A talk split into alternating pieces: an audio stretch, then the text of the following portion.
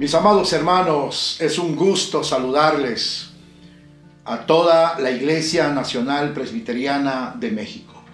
Deseamos que el Señor siga bendiciendo sus vidas y fortaleciendo la fe que hay en el corazón de cada uno de ustedes. Soy el pastor Adolfo Arias Job, presidente de la respetable Asamblea General de la Iglesia Nacional Presbiteriana de México. Y para mí es un alto privilegio el poder saludar a todos nuestros hermanos y amigos que nos siguen en el canal de Sin Fronteras a través de YouTube y a través de Spotify. Amados hermanos, les invitamos para que sigan las transmisiones que serán de gran bendición a sus vidas. Quiero leer en el Evangelio según San Mateo, en el capítulo 21, versículo 5, que a la letra dice, Decid a la hija de Sión, he aquí, tu rey viene a ti, manso y sentado sobre una asna, sobre un pollino, hijo de animal de carga. En el Antiguo Testamento, en el libro del profeta Zacarías, en el capítulo 9, versículo 9, se hace el anuncio al cumplimiento de esta profecía. He aquí, tu rey vendrá a ti, justo y salvador mis amados hermanos, hoy iniciamos la celebración de la semana más emblemática de la iglesia cristiana, porque recordamos la pasión, la esperanza y la victoria de la obra redentora de nuestro Señor Jesucristo. Como todos bien sabemos, cuando un gobernante llega a una ciudad o a un pueblo, Siempre hay expectativas y todos quieren escuchar lo que va a ofrecer y otros quieren acercarse para saludarle. La entrada de Jesús a la ciudad de Jerusalén era el cumplimiento de lo que el profeta Zacarías había anunciado. He aquí, tu rey vendrá a ti, justo y salvador, humilde. Jesús es aclamado como rey y en una actitud de humildad entra a Jerusalén con el reconocimiento que la gente le da, el hijo de David, el profeta de Nazaret de Galilea. Esta semana nos lleva a recordar la pasión de nuestro Señor Jesucristo. Pasión por cumplir una misión. Una misión que como todos bien sabemos, era humanamente imposible cumplirla. Ningún ser humano tenía la capacidad ni la posibilidad por remota de poder cumplir con una misión que Jesús tenía, que el Padre le había encargado. La misión de Cristo era que el hombre, y es que el hombre pecador sea salvo. Esa es la misión que Cristo traía a esta tierra salvar al hombre pecador. Pero ¿qué implicaba salvar al hombre? ¿Qué implicaciones tenía esto? Implicaba que había que ofrecer un sacrificio perfecto para poder satisfacer las exigencias de la justicia divina. Todos los elementos eran imperfectos. El mejor cordero, el mejor becerro, por más que se ofreciera lo más limpio posible, eran imperfectos. El sacerdote, el sumo sacerdote que ofrecían el sacrificio, eran imperfectos. Todo lo que se hacía era imperfecto. Y Cristo, el Cordero de Dios, ofreció su propio cuerpo en sacrificio. Derrama su propia sangre que alcanza al más vil de los pecadores. En primera de Juan, en el capítulo 1, versículo 7, dice la segunda parte, y la sangre de Jesucristo, su Hijo, nos limpia de todo pecado. El cuerpo de Cristo fue inmolado en la cruz del Calvario. Su sangre se derramó y se virtió en el polvo para que nosotros tengamos como resultado el perdón de nuestros pecados. Entonces la pasión de Cristo era cumplir la misión que el Padre le había encomendado, salvar de sus pecados al hombre. Pero esto implicaba ofrecer un sacrificio perfecto. Y Cristo ofreció su propio cuerpo y derramó su propia sangre. La pasión de Cristo, hermanos, no fue entrar a Jerusalén y que lo aclamaran como rey.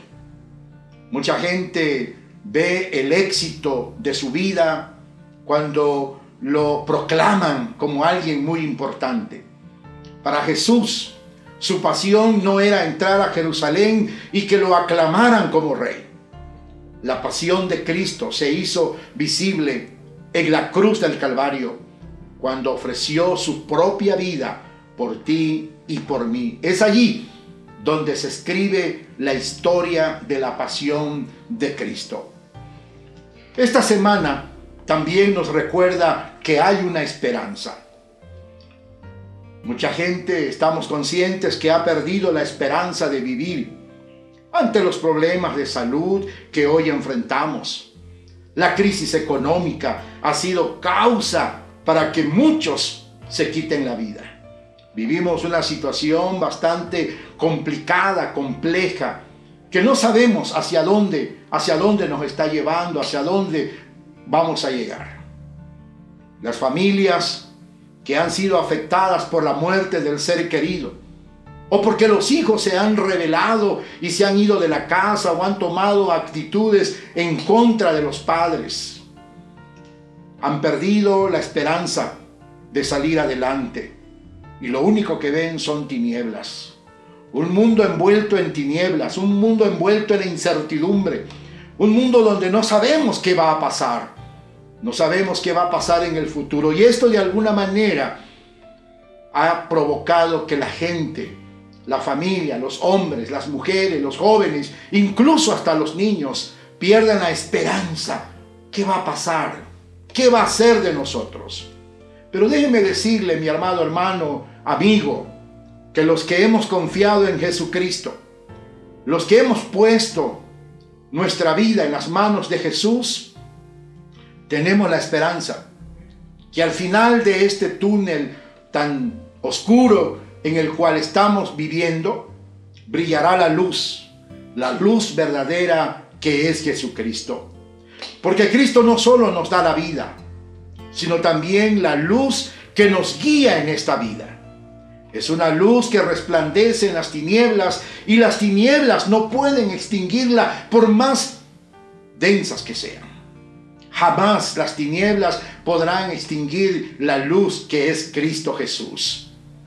En medio del dolor y del quebranto, tenemos la esperanza que esta luz verdadera ha venido a este mundo para alumbrar a todo ser humano.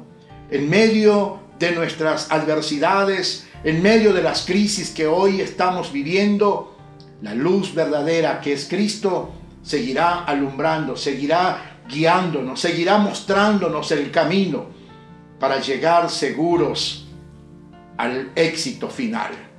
Amados hermanos, esta semana también nos recuerda la victoria de Jesús.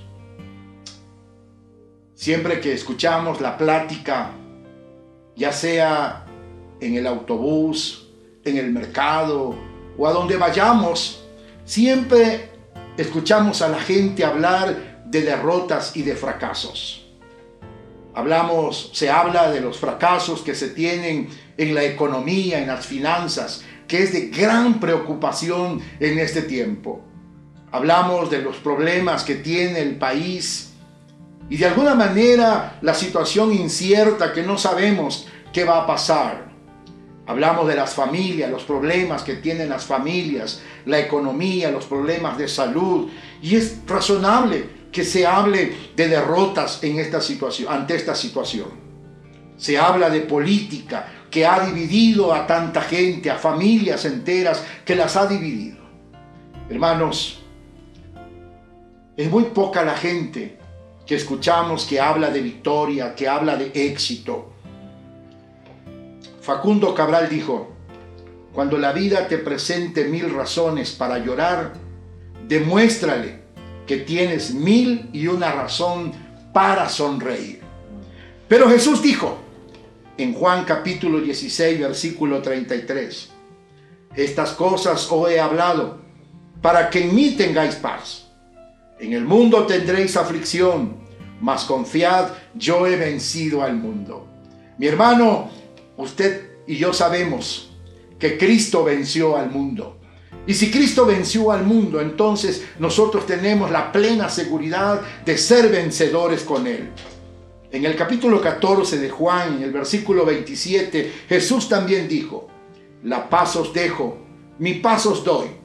Yo no os la doy como el mundo la da. No se turbe vuestro corazón ni tenga miedo. Entonces nos queda claro que no hay razón para, eh, eh, para llorar, no hay razón para estar triste, no hay razón para ver un fracaso, sino al contrario, tenemos la plena seguridad de que Cristo, en medio de las aflicciones de este mundo, Él está con nosotros. Y así como Él venció al mundo, usted y yo seremos vencedores. Pero también tenemos la seguridad que en un mundo devastado por la violencia, por la inseguridad y por los problemas de nuestro diario vivir, el Señor pone paz en nuestro corazón. Y la paz que Él nos da no es como la que el mundo nos ofrece. La paz que Cristo nos ofrece, la paz que Cristo nos da, es una paz verdadera que nos permite vivir con seguridad en medio de las tormentas de esta vida. Para mucha gente, incluso para los discípulos, cuando Cristo murió en la cruz, ahí se acabó todo. Ya no había nada, nada que hacer. ¿Y ahora qué hacemos? Se había perdido la batalla y solo quedaba una cruz, una cruz donde había muerto el líder espiritual, donde había muerto el maestro. Una tumba sellada con una enorme piedra. Cuando alguien pierde una batalla, está desanimado, no quiere saber absolutamente nada. Para aquellos que les gusta el béisbol, cuando se juega la serie mundial allá en el béisbol de los Estados Unidos, siempre hay un ganador. Y cuando el equipo gana, los jugadores están alegres, celebran, felices, pero el equipo que pierde la Serie Mundial están decaídos, ni siquiera quieren levantar la cabeza, porque perdieron, perdieron lo que ellos consideraban importante para su vida. Hermanos, los discípulos habían perdido a su maestro los discípulos estaban tristes, estaban desanimados, no sabían qué hacer. Pero déjeme decirle que esa tristeza y ese desánimo fue cambiado por la alegría, porque Jesús había resucitado. Jesús había obtenido la victoria sobre la muerte. Hubo gran terremoto porque el ángel del Señor descendió del cielo y llegando removió la piedra y se sentó sobre ella. Y el ángel le dijo a las mujeres, no está aquí, pues ha resucitado como dijo, según Mateo capítulo 28, versículos 5 y 6. La victoria no fue cuando Jesús entró a Jerusalén montado en un pollino y la gente lo aclamaba como rey. La victoria final de la batalla fue cuando Cristo resucitó de entre los muertos. Ahora hay una tumba vacía. En diciembre del año 2019, Dios me dio la oportunidad de visitar la tumba vacía allá en Jerusalén. ¿No se imagina usted el impacto que uno recibe cuando ve la tumba vacía y nos dicen aquí fue donde sepultaron a Jesús, pero ya no está? Una tumba vacía. Eso es victoria, eso es triunfo. Mis amados hermanos, la victoria de Jesús es nuestra victoria. Jesús es el rey, el rey que vive, el rey que viene por su iglesia y ahora no vendrá montado sobre un pollino. Vendrá con poder y gloria como el rey de reyes y señor de señores, acompañado por los ángeles. por lo que debemos prepararnos para recibirle como el Rey de Reyes. Pongamos, amados hermanos, nuestra mirada en Jesús, el autor y consumador de la fe. Que esta Semana Santa resulte en bendición a su vida. Amén.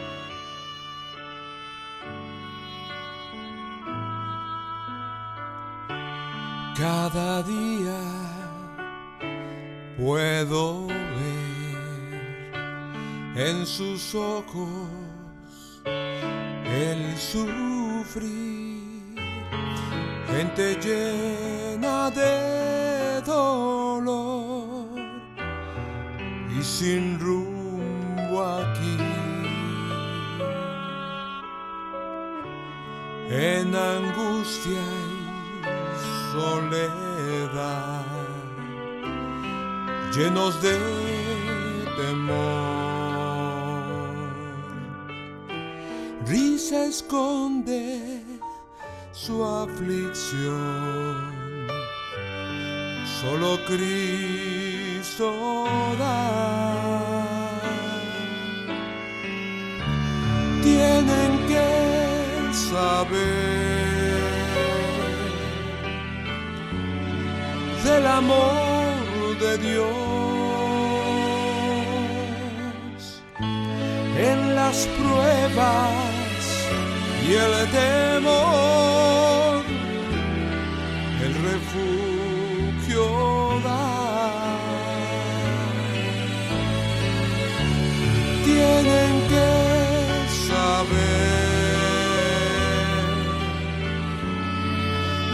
amor de Dios,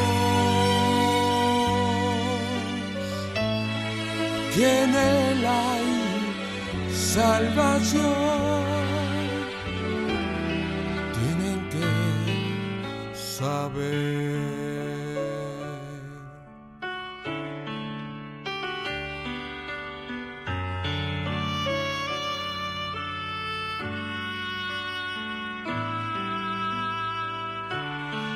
Cada día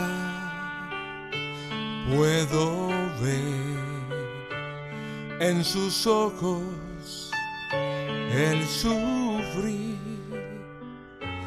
gente llena de dolor y sin rumbo aquí.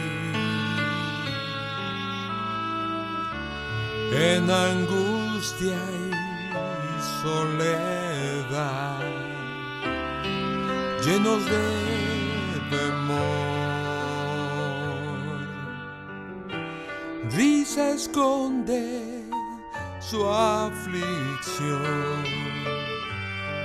Solo Cristo da. Tienen que saber del amor de Dios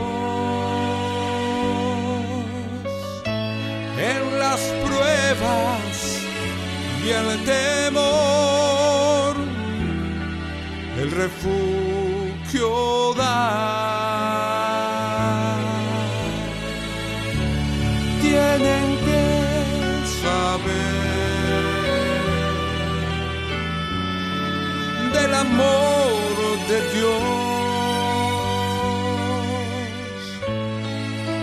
Dios. Debemos proclamar y nuestras vidas dar. Tienen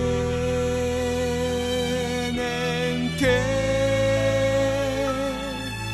saber.